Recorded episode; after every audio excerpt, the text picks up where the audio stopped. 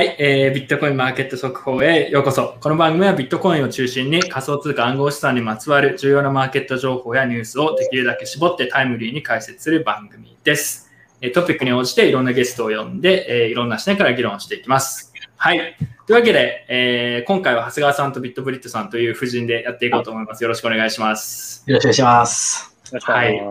まあ、まずは今日のやっぱり放送のポイントといったら、まあもうすごい相場でしたね、昨日はもう。なんか絶望のような下げ、絶望的な下げ方しましたからね、結構焦ってる人もいましたけど、生き残ってますか、長谷川さん、ブリットさんは。あ、なんか、そんなって感じですね、僕は。そんな、そんなって感じ。はい、まあ、僕はぼちぼち、はい。ショートで使あの稼げてはいないですけど、まあ、はい、ぼちぼちですね。昨日はじゃあ結構アクティブにトレードしてたんですか、ブリットさんも？いやいや、何もしてないんですよ。何もしてない。はい。でも、そのちょっと前にこの番組内で、あのー、そろそろビットコイン手仕まいすべきかどうかって議論したじゃないですか。はいはいはいはい。結果として見ると、あのタイミングで手仕まいしたら本当ちょうどよかったくらいでしたね、でも多分。いや、全くそうですね、確かに。これ、ちょうどこのメンバー2人があ、そうです、そうです。そうです。そうです。ブリットさん、長谷川さんが手仕まい派で、えー、自分とコーヒーさんが手仕まいしなくてもいい派だったと思います。だから、ブリットさん、長谷川さん合ってましたよ、これに関しては。いやただ実際ビットコインとか持ってる現物の仮想通貨売る売りたいかって言ったら全然売りたくないので、売ってないので、まあ、あれやれたとしたら、あの、うん、同時のショートをめっちゃ狙ったので、あれでワンチャンいけたかなっていうのはありますね。あ、でも結局同時のショートもうまく入れなかった、やらなかったって感じですか？そうですね。あの、あの、イーロン・マスクが出たサタデーナイトライブあるじゃないですか。あれをネタにしたショートは、まあ、あれで確かにちょっと稼げたんですけど、その後の、あれですね、今回の暴落に乗れか、乗れ、乗るようなショートはできてないですね。いやー、でも完璧に乗れた人ってあんまりいないんじゃないですか。ちょっとさすがに、まあ、結構あの、昨日の規模の急落っていうのは、まあ、たまにはありますけど、そんなにめったにあの、まあ、1年に1回か2回とかそういうレベルなので、ちょっと自分もびっくりしましたね。あ、え、ここまでいくかと。一瞬ビットコインだって3000ドル切るくらいまで行きましたからね。うん、ちょっと、あの急効果の角度は、あ、3万ドルですね、すみません。うん。3万ドル切るくらいまで行ったんで、ちょっとびっくりしま、びっくりというか、ああ、来たかって感じでしたね。まあ、この後ちょっと、長谷川さんに、あのーあの、いつも通り市場のまとめをしてみ見せてもらいますけど、まあ、昨日はだからもう盛り上がってましたね。祭りだと。で、動画も出したりしましたけど、まあ、落ちる方が楽しいんですよね、案外。早いからね、やっぱ落ちるですよね。うん、落ちるのが早いのと、あとはなんかこう、昨日かな、動画出して、あの、反省会で動画を出して、まあ、落ちても結構喜んでる人たちがいるみたいな話をして、なんか連絡会知り合いから来て、すごい嬉しそうだよね、みたいな。まあ、確かに言われてるすごい嬉しそうだな。冷静に考えると、自分もだいぶ、あの、経済的なダメージを受けてるはずなのに、超笑顔っていう、ちょっとおかしい感じがしますけどね。はい。まあでも、そういう人結構多いですよね。一旦ここら辺でこう下げてくれて、冷静になってくれた方がいいっていう感じの人いるんで、ブリットさんもそんな感じって言ってましたけど。自分はだからまあまあ仕方ないというか、まあ来るべくして来るものだったし、まあそんなもんかなという感じの印象ですね。そうですね。はい、まあただ、この後どうなるのかっていうところ気になっている人も多いと思いますし、まあ自分たちもちょっと議論して、えー、いろんな意見出してみようと思うので、そしたら、えー、いつも通り長谷川さんに、えー、見せてもらってお願いします。ちなみに、えー、この番組、ビットバンクさんにスポンサーしていただいていて、今日皆さん待望のジャッキーの新作が出たので、それも後で流します。そして、なかなかいいっすあれ。あれいいっすよね。ジャッキーの新作出たんで、みんな待つやつなんで、あの、流します、この後。先に長谷川さんの、あの、マーケット振り返りをお願いしようと思ってます。その前にですね、長谷川さんのやっぱりバックグラウンドが気になってるんですよね、どうしても。いや、あの、昨日の夜ツイッターでフラグを立てられたんですけど、さすがに部屋の模様がめんどくさい。ちょっとベッド動かすのめんめんどくさかったね。ただ、あの、今日昼食ったまんま机とか他のものは出しっぱになってて、ちょっと前前週とはちょっと違う感じになってます。なんか全部無機質なんですよね、なぜか。なぜか全体的に合成に見えるんですよ。あのー、やっぱり、ななんだろう、これ、これとか、あれですからね、ちゃんと。小道具みたいな、ね。あの、ありますからね。なんだこのネタ。ちゃんと、ワゴンと動く。はい、皆さん、長谷川さんのあれは合成じゃないということなので、勘違いしないようにしてください。では、はいえーちょっと真面目な話いきましょうか。では、長谷川さんに、えーいつも通りマーケットの概況をちょっと解説していただこうと思います。よろしくお願いします。はい、えーっと、こちらいつも通りビットコイン再現の1時間足のチャートになります。えっと、15日からですね、先週の土曜日あたりからですね、土曜日、週末15、16日は比較的こう落ち着いた動きだったんですけれども、ちょうどこのあたりぐらいからですね、ちょっとこれ中国語のソースだったんで、ちょっと時間とか内容っていうのは僕の翻訳が合ってるかわからないんですけど、結構その中国マイニング業者やの、こう、立ち入り検査的なものが、あのー一部の中国のあの、内モンゴルとかそのあたりとかですよね。で、結構、うんあの、強めになっているみたいな報道があったらしくてですね。まあ、ちょっとこのあたりからハッシュレートっていうのが、ちょっと微妙な動きになってくるんですね。で、そういうのもあって、週明けのビットコイン相場っていうのは結構上値も重たくなってしまってですね、この青い線のところですね、これタイドルで、えっと、4万3000ドルっていう水準なんですけど、これが確か2月の28日に、あの、安値をつけていたところなんですね。で、まあ、ここで一回下げ止まっていて、でその後、こう、あの、ご存知の方多いと思うんですけど、テスラは、あの、ビットコイン売ってないよっていうマスクさんの、イーロン・マスクさんですね、ツイートあったりしたんで、こう、500万円まで一回、こう、戻していくんですが、これ18日ですね。えっとこの時にですね、あの、中国の人民銀行ですね、ああの、彼らっていうのが、あの、その、中国国内での金融機関の仮想通貨取り扱いだったり、決済の利用っていうのはダメなんだよっていうのを、まあ、これ、今までも分かってたことなんですけど、まあ、ちょっと再強調し始めたっていうところっていうのもあって、またこう、ハッシュレートっていうのが落ちていく。で、まあ、この、すぐ後に、あの、マイクロストラテジービットコイン追加購入っていうニュースもあったんですけど、まあ、ちょっとまたそれで、上値重たくなってしまって、4万3000ドル水準までこう、落ちていきます。で、まあ、この辺にやっぱりこう、テクニカルのセンチメントとかも弱くて、ここでですね、19日また一段安っていう風になってしまって、で、結果的に、あの、冷やしの200日移動平均線ですね。ここ結構サポートになるんじゃないかなって思ってて、一回止まってたんですけど、これ結局割ってしまいますと。で、うんあの、昨日の、あの、壮絶なドラマですね。あの、まずあの、大量のポジション決済が起きると。で、まあ、あの、DeFi パニックで、あの、アルトコインもやばいと。で、国内外主要取引量が接続障害で、あの、やばいと。っていうの、まあ、いろいろ重なりまして、一回このし一番下の方の赤い線ですね、3万ドルっていう水準があるんですけど、まあこれがだいたい330万円ぐらいなのかな。で、まあ、まで落ちて、ただ、この節目の水準っていうことで、ちょっと安値拾いっていうのが入って、こう一回反発していって4万ドルまで戻しますよと。まあ一応昨日、あれですね、4月のアメリカの金融政策決定会合の議事要旨っていうのが公開されたんですけど、まあそんなに、まあこっちはこっちの動きだよねっていう感じで、まあ4万ドル節目で上値抑えられていって、また一回400万円とか割るんですけれども、今日のアジア時間からですね、また安値拾いっていう感じだと思いますけど、今ちょっと4万ドル、えーっと、今また割ってるんで、ちょっとこれより低い水準で取引されているという感じですね。うん。でももうほぼ戻しちゃったんですよね。昨日のこれ、例で見てみると、昨日の下げ。今。ビットコインに関しては結構戻していますね。ちょっとアルトコインが全然戻してないっていうのが、まあ、うんそれまでやっぱりアルトコインに行ってた金っていうのが、やっぱビットコインでしょみたいな雰囲気で、そう、まあ戻ってきてるのかなっていうふうにも思うんですけれども、うんうんちょっとアルトコインは弱いですね、結構。そうですね。逆に言うと、でもこの下げの前はアルトコインが全体的に強かったんですよね、ビットコインに対して。そうですね。で、でなんか、特にイーサリアムとかがこの2、3週間くらいですかね、一番盛り上がっていて、で、えーただ、一旦こう全部落ち始めると、今、イーサリアム結構主要なアルトコインの中ではダメージ大きい方。うんそうでもないか大きい。ですね。いや、大きい、大きかったと思いますね、昨日、い一番安値と比べると。うんうんうん。あなんで急結局ううん、結局、まあ、アルトが、アルトの勢いがビットコインに吸い取られるっていう、まあ、割といつも見たような展開が、まあ、また起きたって感じですかね。ブレットさんもそういう印象ですか？まあ、またか、みたいな。あまあそうですね。いつものことですね。まあ、いつものことって感じですよね、これに関しては。はいうんはい。やっぱり全体下がり始めて一気に暴落すると、まあ、ビットコインも落ちてはいるんですけど、その中でやっぱビットコインが一番強いっていう、はい、感じですね。えっと、あとなんかこの中で気になったものありますか、ブリットさん。 DeFi パニックとか、ちょっとこの後ブリットさんにあのデータも一部見せてもらいながら話をしようと思ってるんですけど、うん、もうこのチャートだけ見るともうひどい数日でしたよね、これ。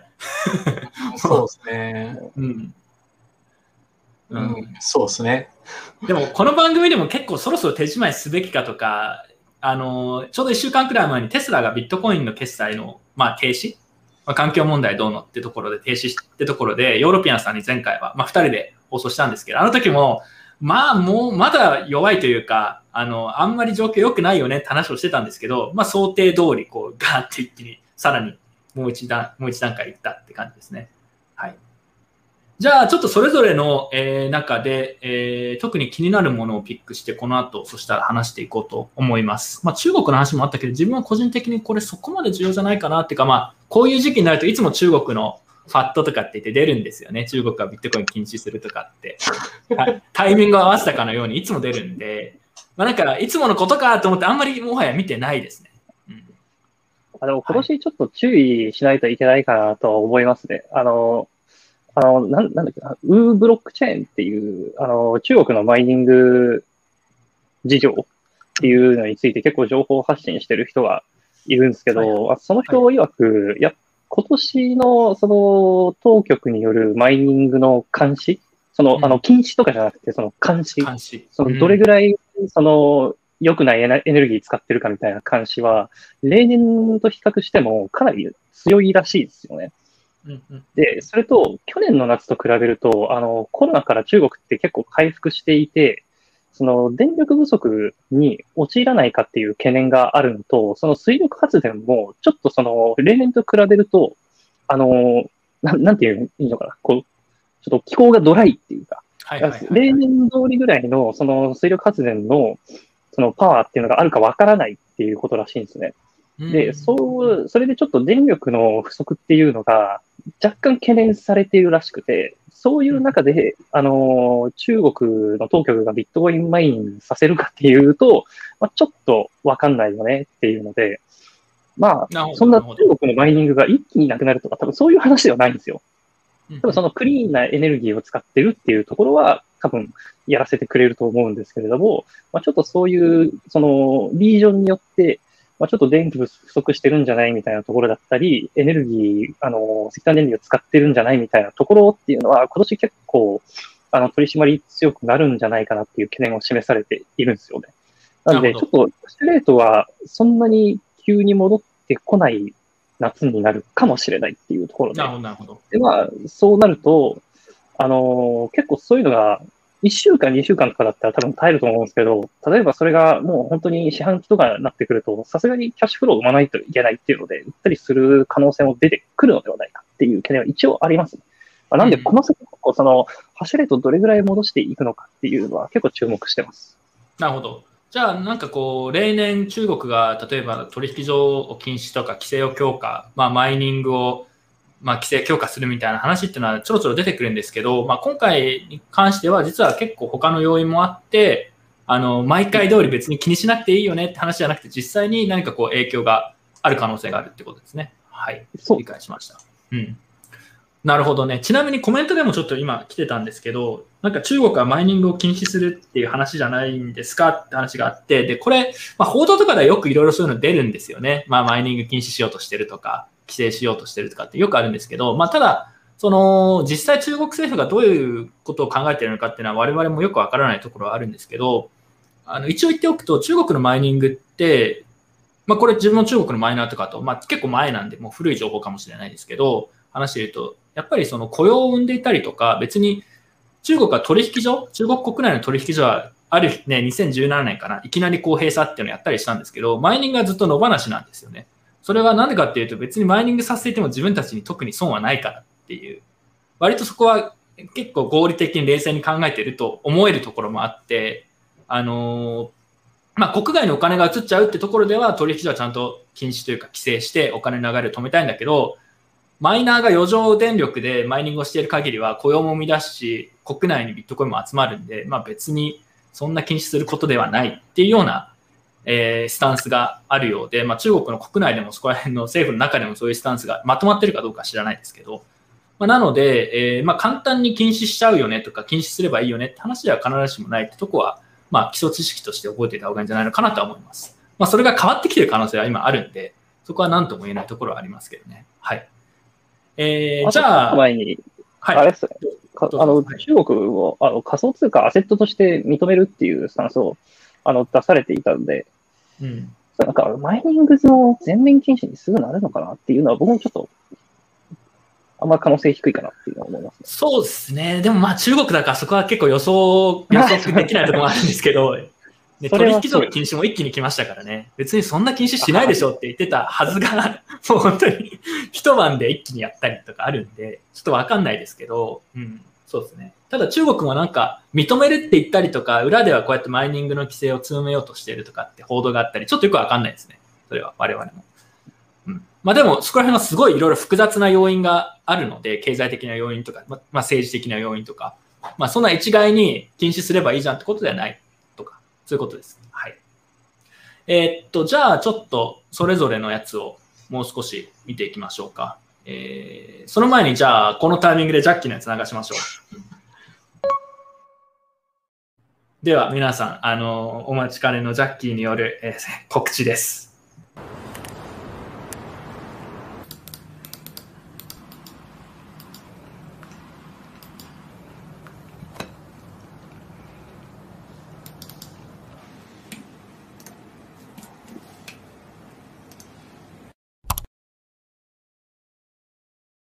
仮想通貨トレードはビットバンク。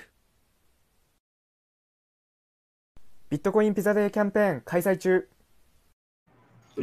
これめちゃいいっすよね、ジャッキーの広告。ジャッキーがだんだん我々のおもちゃになりつつあるんですけど、これ素晴らしい。なんかあの、昭和の地方のローカル局でしか流れない CM みたいな。確かに。そうしてるじゃないですか、昔の CM みたいな。ディスってるじゃないですか。いやいや、そんなことないですよ。あの、なんかピザ版ですよ、ピザ版。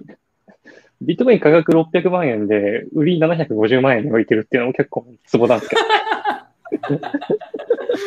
だけど、皆さん、ジャッキーの。希望的観測なのジャッキーの、確かに超強気ですね、それ。ジャッキーのね、あのー、広告がね、あったように、ビットコインピザデーキャンペーンをやってるらしいんですよ、ビットバンクさん。えっと、簡単に言うと、ツイッターで該当のツイートをリツイートして、えー、明日の夜中かな？明日の夜の時点でのビットコイン価格を予想して、一番近かった人に10万円分の Amazon ギフトカードかな？をもらえるってキャンペーンやってるようなので、これ我々も参加しましょう、せっかくなんで。いや、わかんないですけどね、ちょっと、この番組の最後にちょっと予想しましょう、皆さん。それで明日の。僕も、僕もやっちゃったんですけあやっちゃったんですか？まあまあいいんじゃないですか、もう公開しちゃっても。多分当たんないし。あの、今のところ約1000人くらい、あの、登録というか、参加してるみたいですけど、見たら。あの、ぜひ参加してみてください。ジャッキーがやってるんで。はい。あと、ビットバンクさん、昨日いろんな取引所が落ちてて結構きつそうだったんですけど、バイナンスもちょっと落ちたのかな ?FTX とか。コインベースすら落ちたって言ってましたよね。ビットバンクさんなんとか耐え抜いたって言ってたんで、はい。やっぱそういう安定性をアピールするチャンスですね。はい。じゃあ番組の最後に我々もあの公開で明日の夜ですね、ビットバンクのビットコインピザキャンペーンに便乗して明日の夜の価格予想して一番近かった人になんかあげます。なんかあげます。はい。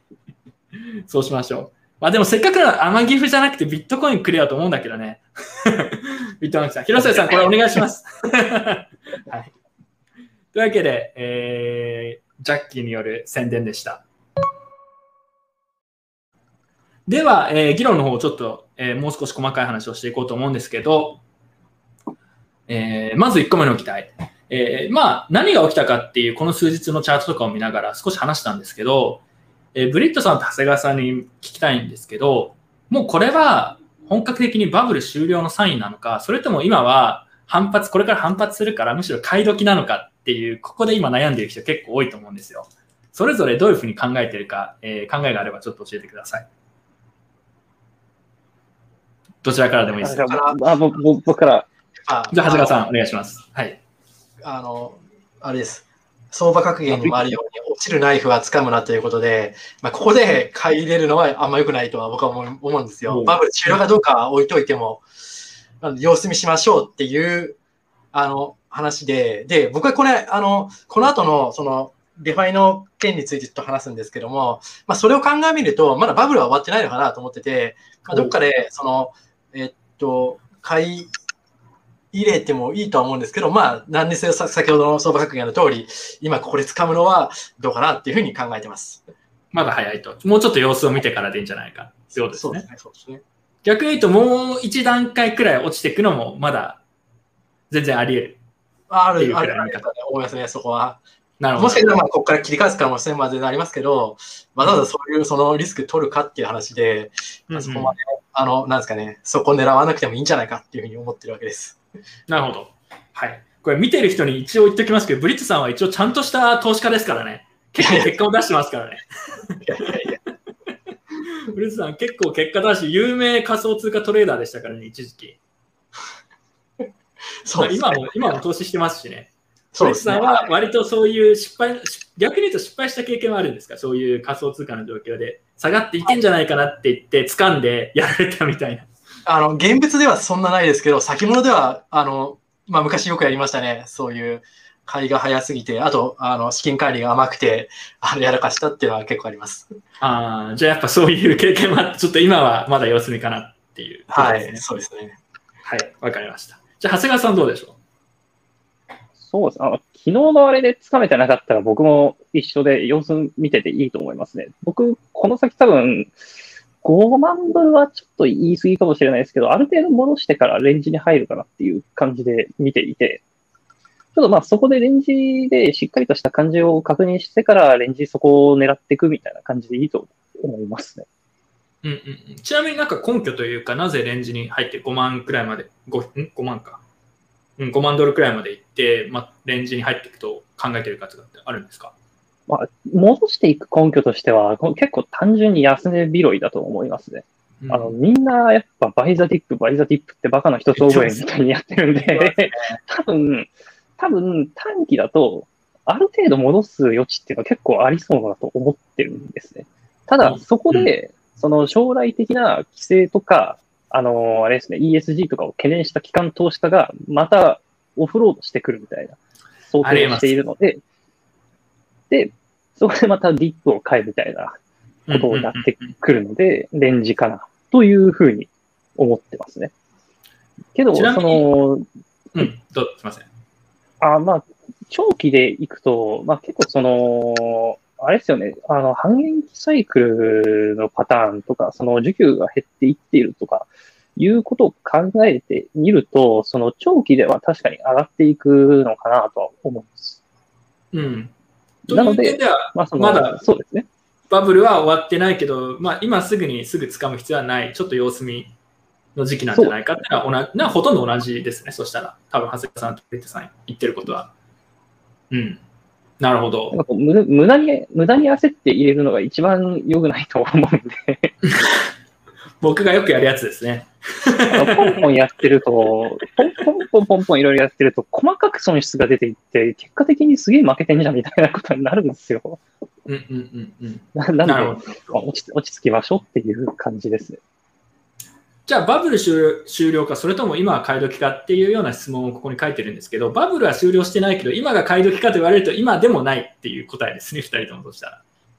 はい。微妙な答えですけ微妙な答えですけど、まあまあまあまあ、まあ、でもまあ、それは今というか、別に2、3週間後くらいに様子見て、あなんか、そこが固まってきてそうだぞって感じだったら買ってもいいかもしれないですし、そういう感じですよね、そしたら。ただ、あれですね、機関投資家はこれからまた売るかもしれないっていうコメントがあったんですけど、今の時点で結構もう損出しちゃってるネクソンとかあるんですよね。だからそういう会社ってどうすんだろうって思って、売るのかなとか、それとも耐えるのかなって、ちょっと何を考えてるのかよくわからないんですけど、興味深いですね。うん、なんか株主とかからプレッシャー来るんじゃないのかなと思って、損出してるし、環境にも悪いんだから早く売れみたいな。はい。だからちょっとそこは自分も注視してますね。なんかそういう構数ヶ月くらい前までイケイケで買う買うって言ってたところが買ったんだけど損失出し始めて売り始めたりした時に、うん、どうなるのかさらにもう一段階下げるかもしれないですし、まあ、タイだとしても追加で機関投資家はちょっとやっぱ買いにくい雰囲気出てくるじゃないですか多分、うん、なのでそこは自分も注目してますね。ちなみにあのビットコイン買いまくり会社マイクロストラテジーはガンガン買い増ししてますけど、今も。売らないって言ってるし、完全に。すごいなと思いますけど、逆にあれは。うん、あとはイーロン・マスクのテスラも売らないって言ってるけど、ちょっとこれは信じてない人が多い印象ですね。我々は売らないって言ってる言ってますけども、すでに売ってても驚きはしないですよ。イーロン・マスクなんで。なので、それはなんか信じる、信じない方がいいなって感じがしますけどね。面白かったですよね。ツイッターでイーロン・マスクがダイヤモンドハンズってやつ。ダイヤモンドハンズってイーロン・マスクやってたんですけど、皆さんあれは信じない方がいいです。はい。ああのコ、コメントについてちょっといいですか？はい、お願いします。まあ、そのでは、その間の余力はフィアットですか、フィアット買うとって書かれてるんですけど、いやもう、うん、あの、こうなる前にフィアットにしておかないと遅遅いって思ってて、まあ、はい。まあ、今から売ってフィアットに変える必要は、なんか、それはそれで多分遅いというか。そうですね。そそうなったらもうその前にしといたらいいなと思ってて。で、まあ僕の場合ですけど、僕の場合はもう結構前にそこそこフィアットに変えててですね。おお、さすが。それは、あの、ああいう手順を売べきったっていうポジションを取ってたんですけど、だから、あの、一部だけ売ってたんですね。あの、BNB ですけど。はいはいはい。で、でそうなると、ここに書かれてる懸念なんですけど、テザーとか逃げても税金で半分いかれるっていうふうになってるんですけど、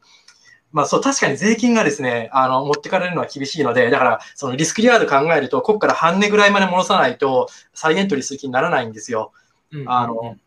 税金でもう半分持ってかれる、半分ぐらい持ってかれて確定してるので。まあでも、だから、そう、その、半値ぐらいも、僕の戦略では、その半値ぐらい戻したら、まあ、再エントリーしてもいいかなと思ってその利確した分については。で、そそうじゃなければ、さもなければ、そのフィアットで、まあ、あの DeFi なりレンディングなりで、まあ、利息もらえばいいやって感じで、そんな、だから、あの、フィアットにした分っていうのは、もうガツガツ、その再エントリータイミングをあの測ってエントリーするんだっていう感じではないですね。はい。逆に言うと、あそこでガツガツやると税金で持ってかれるし、さらに高値掴値される可能性もあるので、あの、そう、そうなんですよ。焦る必要はないなっていうふうに考えてる感じです、ね、なるほど。まあ、前に話してくれたやつと、そのままの戦略でブリッツさんは行って結果を出してるって感じですね。そうそうそう。素晴らしい。さすがです。そうそうそう。コメントにもあるように、じゃ普通に無期限先物ショート、あの、つまり先物のパーペチュアルですね。でよくないですかって、そうなんですよ。あの、そう、そこ、たあの、てっぺん狙って、今回みたいな暴落狙うであれば、そう、無期限先物ショート非常にいいと思ってましたね。うん、はい、すみません。ちょっと長くなりました。なるほどね。了解です。じゃあ、まあ、この質問は大体回答できたかなということで、えー、次に行きましょうか。次はですね、まあ、今の話ともやっぱり関係はどうしてもあるんですけど、今回やっぱりこの下落で一番ダメージを受けたものの一つが、まあ、その前にすごい調子よく上げたからっていう反動もあるとは思うんですけど、やっぱイーサリアムの下落幅がビットコインとかと比べてもかなり大きかった印象で、で DeFi のコインも結構今やられてるっていう話を聞いたんですよ。あと昨日清算がすごいバーって走って、ガス代が半端ないことになったじゃないですか。ガス代が高すぎてもうなんかロック、ロックされてるみたいな。その、かなり大きな金額じゃないとガス代に負けちゃうから、もはやもう何も清算もしないみたいな。みたいなのがあったくらいガス代が上がってて、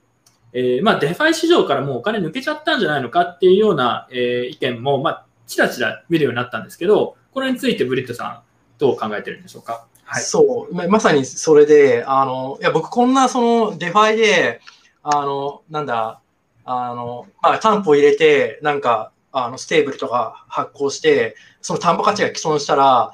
あの、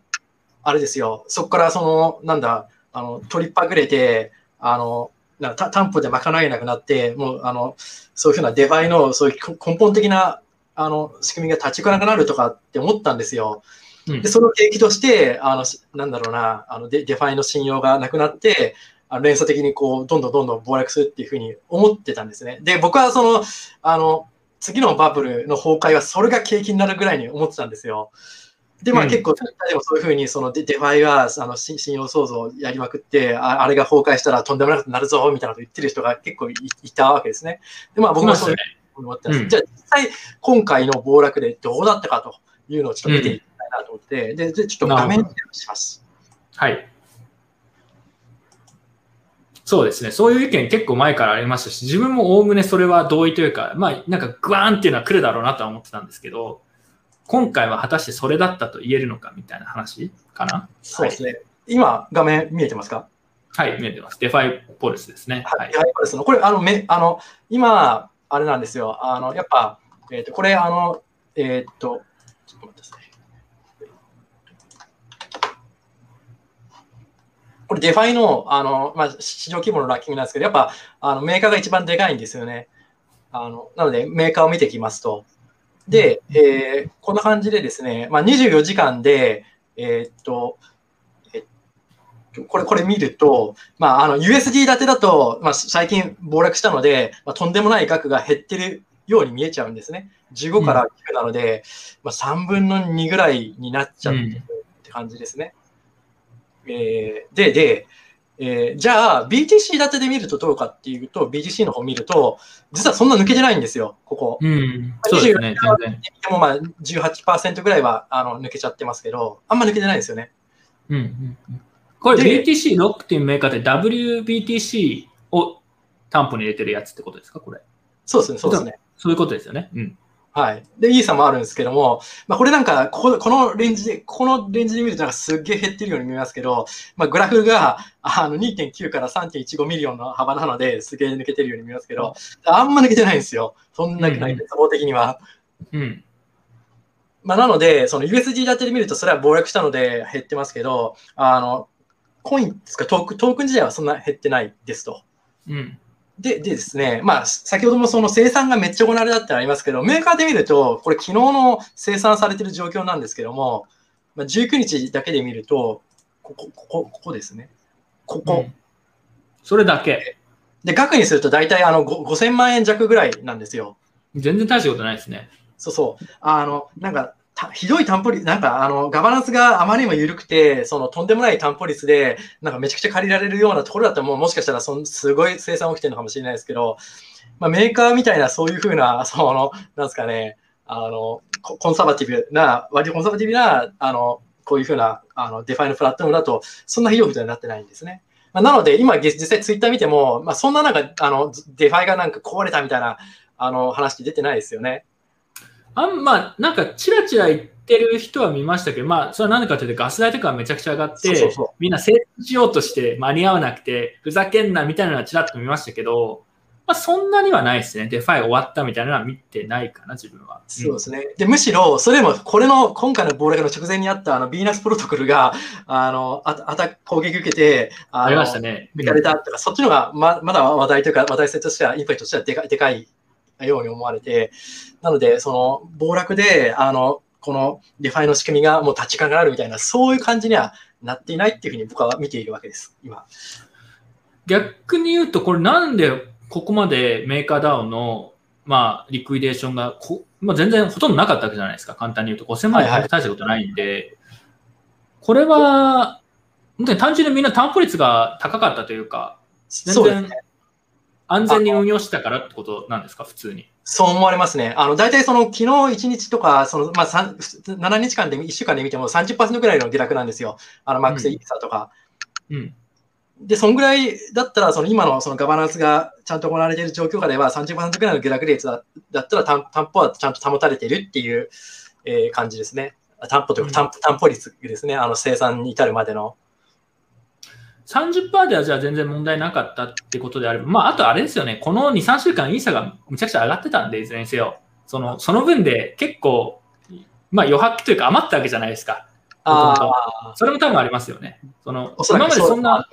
そんな上がってないのに、いきなり今回の下落が来たらもっとひどいことになったかもしれないですけど、そうですね。そうですね。それはあるかもしれないですね。逆に何パー上が何パー一気に下がったらやばいんですかね。50%とか60%いくと、もう本当にやばいってことになるかもしれないですし。どうなんでしょうね。そこら辺、なんか、ああ、ちょっとわかんないですね。まあ、それはでもそうです。わかんないと思いますけど、うん、30だとビクともしなかったっていうのは、デファイに関してはかなりいい材料で、だから、まあ、そんなに、これからまたデファイのなんかこう、盛り上がりっていうのがまた来てもおかしくないんじゃないかっていう材料にはなるってことですね。そのもう終わったって感じは全然ないと。うん、はい、そう思ってます。まあ、さらに言うと、その結構割と堅牢性だ、堅牢だっていうのは分かったって感じですね。こんぐらいの、はい。うんうんうんうん。なるほど、なるほど。デフ、えっと、メーカー DAO 以外のデファイで影響を受けたとこがあるとかは知ってますか？そんなには見てない。そうですね。まあ、2位の Aave もそんな抜けてないですし、うん。こんな感じで。で、むしろ、その、ポリゴンとか、ポリゴンあってポリゴン。ポリゴンね、なんか上がってたらしいですね。なんかそうそうそうそうイーサリアムのセカンドレイヤー系のプロジェクトのトークンですよね。よくわかってないですけど。そうそうけ結構だから、この上で、その、まあ、イールドファーミングとかデファイとかやらせるプロジェクトが結構最近出てるんですけど、まあ、これはもう右肩上がりに昨日の、あの、暴落もビクともせず上がり続けてて。あの、まあ、こういうのも鑑みると、まだまだ、あの、デファイいけるかなっていうふうに見てます。なるほど、なるほど。わかりました。ありがとうございます。ちなみにこのポリゴンってやつはなんでそんな盛り上がってるんですか？なんかすごい利用が増えてるとか。いやなぜこれが伸びてるかですか？うん。なんか盛り上がってましたよね。あの、イーサのガス代がめちゃくちゃ高いので、みんなガス代払いたくないですから、こういうところに行きますよねっていう。うーん。これ、まあでもそんな、比較的にそんな細かくは入らないですけど、なんかせトラストレスな新しいやつなんですか？それともなんか、どカストリアンみたいなのがいるタイプのものなんですか？よくわかってない。あの、なんか、いいわゆるあの、Z, 系ロールアップだったかな、確かあれ系のですね。あれを使ってて、もうすでに動いてるよってことなんですね。はいはい。カストリーではないですね。ブリッツさんはこれ使ってるんですか？使ったことあるんですか？いやー、僕も使ってみたいんですけど、でも、あー僕が今やってる、その BSC 上のあのイードファーミングのが全然美味しいので、あんまこっちまで来れてない感じです。B- BSC はまだまだ美味しい感じですか？美味しいです。グラディエンのやり方は言わないですけど、はい。別のお金の育て方の企画でヨーロピアンさんにあのステーブルコインの運用方法みたいなちょっと動画にして教えてもらってましたけど。なるほど。BSC はまだいけると。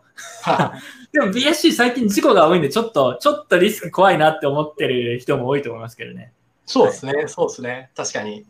BSC の今のところの結構事故率は異常に高そうな感じすね。ああれは BSC が問題があるというよりも、その BSC 上のプロジェクトが問題があるので、あもちろんもちろん。うんただ BSC 上のプロジェクトは、ES イーサリアム上のこの主要なプロジェクトって割と、まあ、すでに過去に事故があったものとかもありますけど、比較的、少なくとも BSC のものと比較すると、比較的安全。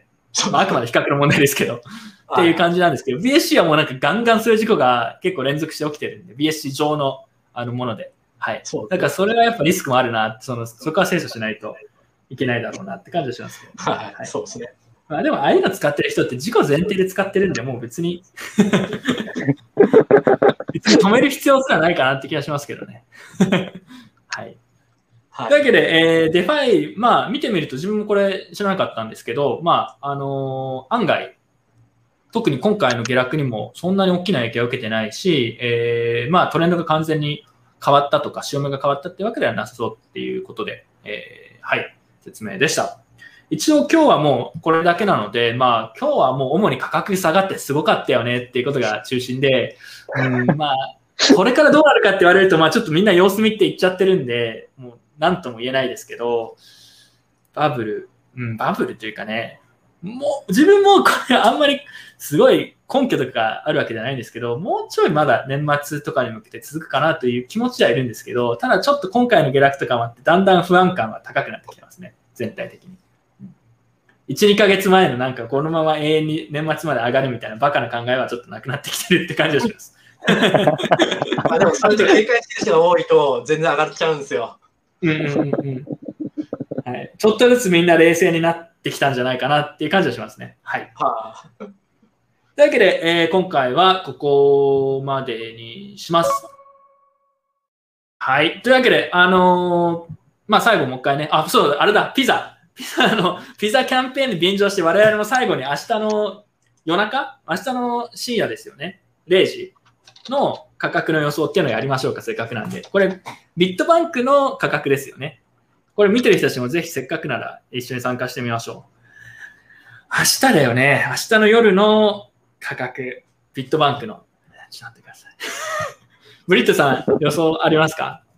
いやもう、いやこ、このタイミング、こんな動いた後、後でこんな、もうマジむずいっすよ。こんな。これ悪魔のキャンペーンですね、これ。わかるわけないです。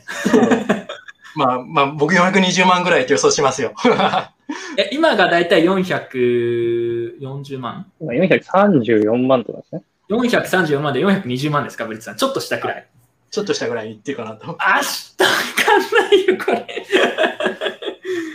えーっと、じゃあ自分は、今430万。うん、ちょっと待ってくださいね。まあでもちょっと下げそうですね、もうちょい。